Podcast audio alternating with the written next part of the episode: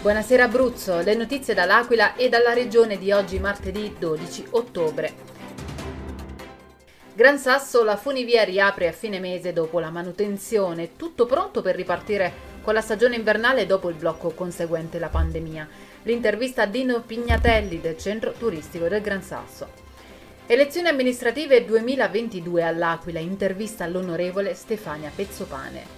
Dopo i ballottaggi la scelta del candidato sindaco del capoluogo, lo strumento delle primarie in caso di più indicazioni. Il video sui nostri canali social e su YouTube.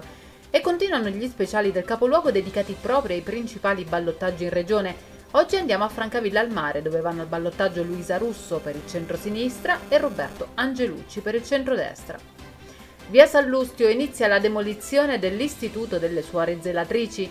Da giovedì 14 ottobre fino al 24 ottobre, salvo proroghe, la circolazione lungo via Sallustio subirà delle modifiche. Le trovate sul nostro sito. E per le pensiline e le paline delle fermate bus, restyling in vista, ammodernamento in centro e nelle frazioni per un maggior decoro e una maggiore fruibilità. Uno sguardo al meteo con le previsioni di Meta Aquilano. Brusco calo termico nella serata di domani. Quota neve in calo dagli iniziali 2000 metri fin verso i 1200-1300 metri della nottata.